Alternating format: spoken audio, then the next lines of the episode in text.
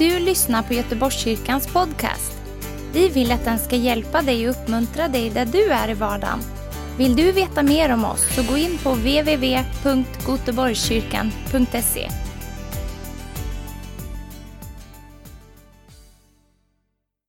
Fantastiskt bra, vilken, eh, vilka drama, vilka sånger och vilka härliga barn och ungdomar och ledare vi har. Det tycker jag är fantastiskt. Och det här var för mig, den här sången, det är, liksom, det är man, man kan säga att det är som en perfekt lovsång. Därför man sjunger att kom nu allihop, låt oss beundra Gud. Kom allihop, låt oss beundra hans son Jesus Kristus. Och ni vet när man beundrar någon så ser man ju upp till någon jättemycket. Och nu ska jag läsa ett sådant bibelord som säger att en gång ska alla människor beundra Jesus. Jag läser i Filipperbrevet kapitel 2 och vers 6-11. Och så står det så här om Jesus.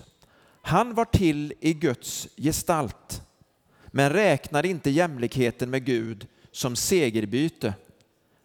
Och han tog en tjänares, han utgav sig själv och tog en tjänares gestalt och blev människan lik. När han till det yttre hade blivit som en människa ödmjukade han sig och blev lydig ända till döden, döden på korset. Därför har också Gud upphöjt honom över allting och gett honom namnet över alla namn. För att i Jesu namn alla knän ska böjas. I himlen och på jorden. Och under jorden. Och alla tungor bekänna att Jesus Kristus är Herren, Gud Fadern till ära. En sån dag kommer, men jag har bestämt mig för att jag gör det redan nu. Vill du göra det redan nu? Nu, dina knän är rätt böjda, så det kan vara bra. En del av dem böjer sig ner i bänken så fastnar de där, så vi ska inte göra det svårt. Men vi kan säga vem som är Herre. Vem är det som är Herre? Herre. Han som är Herre är? Jesus. Och då säger vi Jesus Kristus är Herre. Ett, två, tre. Bra början. Men det är inte så lätt att förstå det här. En kille som heter Jesse, eh, hans pappa är fiskodlare. Eh, och de eh, ser till att eh, de här laxarna de bara multipliceras och blir många. Men så säger pappan till sin son att det är någon som har slängt in gift i laxodlingen så det kommer in gift i vattnet och vi måste bara hitta det här giftet för det är i en bägare. Men efter ett tag så kommer den här bägaren att vittna sönder och då kommer det giftet och då kommer fiskarna att dö från den minste till den störste. Och den här lille Jesse, han älskade de här laxarna. Han, tyckte, han kanske inte riktigt förstod att de skulle bli uppätna någon gång, men han tyckte det var så spännande och han tänkte, men pappa, hur kan man göra så? Jag sa, men det är någon som bara vill tjäna pengar och så tyckte de att det var billigare att slänga eh, det här skräpet, giftet här. Och när han lägger sig och sover så tänker han så här, Gud, tänk om jag kunde rädda de här fiskarna. Och så bad han den eh, bönen. Och det som händer då är att på natten så får han en dröm. Och i den här drömmen så, liksom så ser han att han står där i det här vattnet och så hoppar han i vattnet och tänker att jag ska rädda dem. Och när han förstår då att han liksom eh, simmar där bland fiskarna och så säger han till fiskarna blub, blub, blub, blub, blub, blub, och de fattar ingenting. Och tänker han så här, om jag bara, var, bara vore en fisk, kan jag göra så här? Ser inte alls gulligt ut, eller hur? Men, och så då bara ser han, jag är en fisk, och så säger han till de här fiskarna, ni måste vända om, för där borta är gift, ni måste liksom simma åt andra hållet. Och sen så simmar han och så hittar han den här burken eller behållaren, och så suger han i sig allt det här giftet i behållaren och tänker, oj, nu kommer jag själv att dö. Och så vaknar han alldeles kallsvettig Jesse och tänker, vad är det jag har gjort? Jag tänkte liksom, och i sin fantasi och i sin bön så ville han rädda fiskarna. Visst var det mycket kärlek? Men ni förstår att när Gud blev människa så kom han i mänsklig gestalt. Guds son, han har alltid funnits. Han var med i skapelsen, han har alltid varit med. Men Gud sänder sin son och sonen vill komma. Han ville bli en människa och så föddes han inte i ett palats utan i ett, i ett, i ett stall. Ja. Och när han växer upp så är han precis i mänsklig gestalt. Han gråter, han skrattar, han äter, han går i skola, han gör allt det där. Men när han är en vuxen så ger han sitt liv för våra synder. Man kan säga att när Jesus dör på korset och spikarna är där i händerna och i fötterna så är han ju Guds son. Han kunde bara tillkallat änglarna så hade de bara tagit ner honom från korset. Men han gav sitt liv. Han sög i sig det här syndagiftet för att inte vi skulle... Bra! Så Jesus dog i vårt ställe. Han tog det här straffet på sig. Det är vad julen handlar om helt och hållet. Inte bara att Gud blev människa, inte bara att vi ser ett gulligt litet Jesusbarn, utan att han, Jesusbarnet, han är frälsaren, han är räddaren, han är befriaren. Och därför så skall en dag alla knän böjas. Alla tungor bekänna att Jesus Kristus är Herren. Det är Bibelns budskap. När Jesse förstod det här så berättar han för sin pappa vad som har hänt i drömmen. Och då beslutar de sig för att göra någonting. Bara för att det finns ett slut på den historien också. De beslutar sig för, nu ber vi bara till Gud att vi ska hitta det här giftet. Så säger Jesse, men jag vill inte suga i mig det. Jag vill inte suga i mig. När du slipper, du ska bara hitta det här giftet. Och det gör de till slut. Det är så här att ingen utav oss vi kan inte frälsa oss själva, vi kan inte ens frälsa någon annan, men Jesus har redan gjort det. Men det vi kan göra, det är att tro på budskapet. Och när jag läser här i min bibel så står det så här. Var inte rädd för att ta till dig Maria som din hustru, för barnet i henne har blivit till genom den helige Ande. Hon ska föda en son och du ska ge honom namnet Jesus för att han ska frälsa sitt folk från deras synder. Och allt detta hände för att det som Herren hade sagt genom profeten skulle uppfyllas. Se, jungfrun ska bli havande och föda en son och man ska ge honom namnet Immanuel. Det betyder Gud med oss. Så när Jesus kom så var han liksom inte bara här och så bodde Gud ibland oss och sen så bara försvann han för alltid, utan han är med oss hela tiden genom sitt namn Jesus. Så när vi samlas och vi säger tack Jesus, då är han mitt ibland oss. Och han är mitt ibland oss genom sin ande.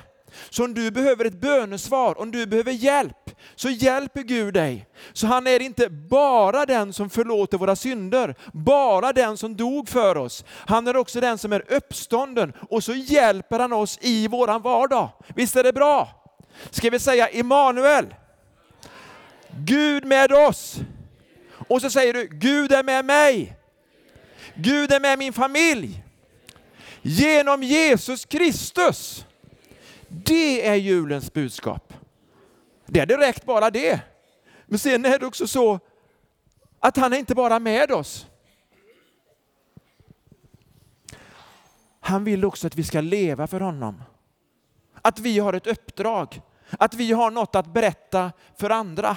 Så när de här änglarna, de bara hörde det här, de bara prisade Gud och så berättade de det för andra. Alla herdarna berättade det för andra. Och när de vise männen kom så kom de med gåvor och så bara berättade de för andra. Kungars kung har fötts. Har du berättat för någon annan om Jesus någon gång? Det är bland det bästa som finns. Och det tror jag är den bästa gåvan som vi kan ge till människor. Och nu ska vi tillsammans be. Och du ska få förstå att Gud blev människa för att vi skulle förstå vem Gud är. Om inte lille pojken Jesse hade blivit en fisk hade inte han kunnat prata med fiskarna. Om inte Gud hade blivit människa så hade inte vi människor förstått Gud. Men nu förstår vi vem Gud är genom Jesus Kristus. Och de tänker, men hur är Gud? Är han som är jultomten? Är han någon som bara är där, som svävar omkring, som bryr sig ibland och ibland inte? Gud har blivit förklarad för oss genom Jesus Kristus. Hur är Gud Fadern? Han är som Jesus Kristus. Hur är Jesus Kristus? Han är som Fadern. Gillar vi Jesus? Då gillar vi också Fadern. Halleluja! Så därför så kan vi lära känna Gud genom att hans son har kommit till världen och vi kan också leva för honom. Han lyfter oss upp, sista berättelsen. Han lyfter oss upp. Ni vet, jag är uppfödd ute på Hönö och så går jag vid bryggan och säger jag tror jag sex år. Har vi någon som är sex år? Ja. Och så springer jag iväg och så ramlar jag ner från bryggan och ner i vattnet. Och det första jag tänker på när man hamnar under vattnet är hajarna kommer att ta mig snart. Det är säkert, jag hann tänka den tanken, jag vet inte hur ni skulle tänka, men det var ju väldigt, väldigt orimligt ute på Hönö, liksom där det är en meter djupt. Men jag bara ser min pappas arm komma ner genom vattnet, så jag liksom bara fångar pappas arm och så lyfter han upp mig och så, så lägger han mig i baksätet på bilen och så kör han hem mig till mamma. Tack gode Gud för att det finns både mamma och pappa. En som räddar oss lite bryskt, bryskt, slänger in oss i bilen och sen mamma som jag får torra kläder och så känner jag halleluja. Och tänker jag, så här är det faktiskt. Vi behöver någon som räddar oss. Men vi behöver också ta emot den hjälpen. Gud han har frälst oss, ja. Men om du inte tar emot hjälpen, om du inte säger Jesus, jag tror på dig, då blir du inte frälst. Då är du kvar i din synd. Men om du tror på Jesus, då blir du frälst. Det låter väldigt enkelt, men så här är det. Så jag frågar dig, vill du tro på Jesus? Vill du ta emot hans lyft? Vill du att han lyfter av dig synderna? Då behöver du tro på honom och ta emot honom och vad mer? Böja dig inför honom och säga Jesus Kristus, du är min Herre. Ska vi be tillsammans? Och ni vill så kan ni be efter mig. Säg då efter mig, inte bara de här ungdomarna här, utan också ni som har fyllt 22. Säg pappa Gud, tack att du sände sonen Jesus Kristus. Och jag tar emot denna frälsning.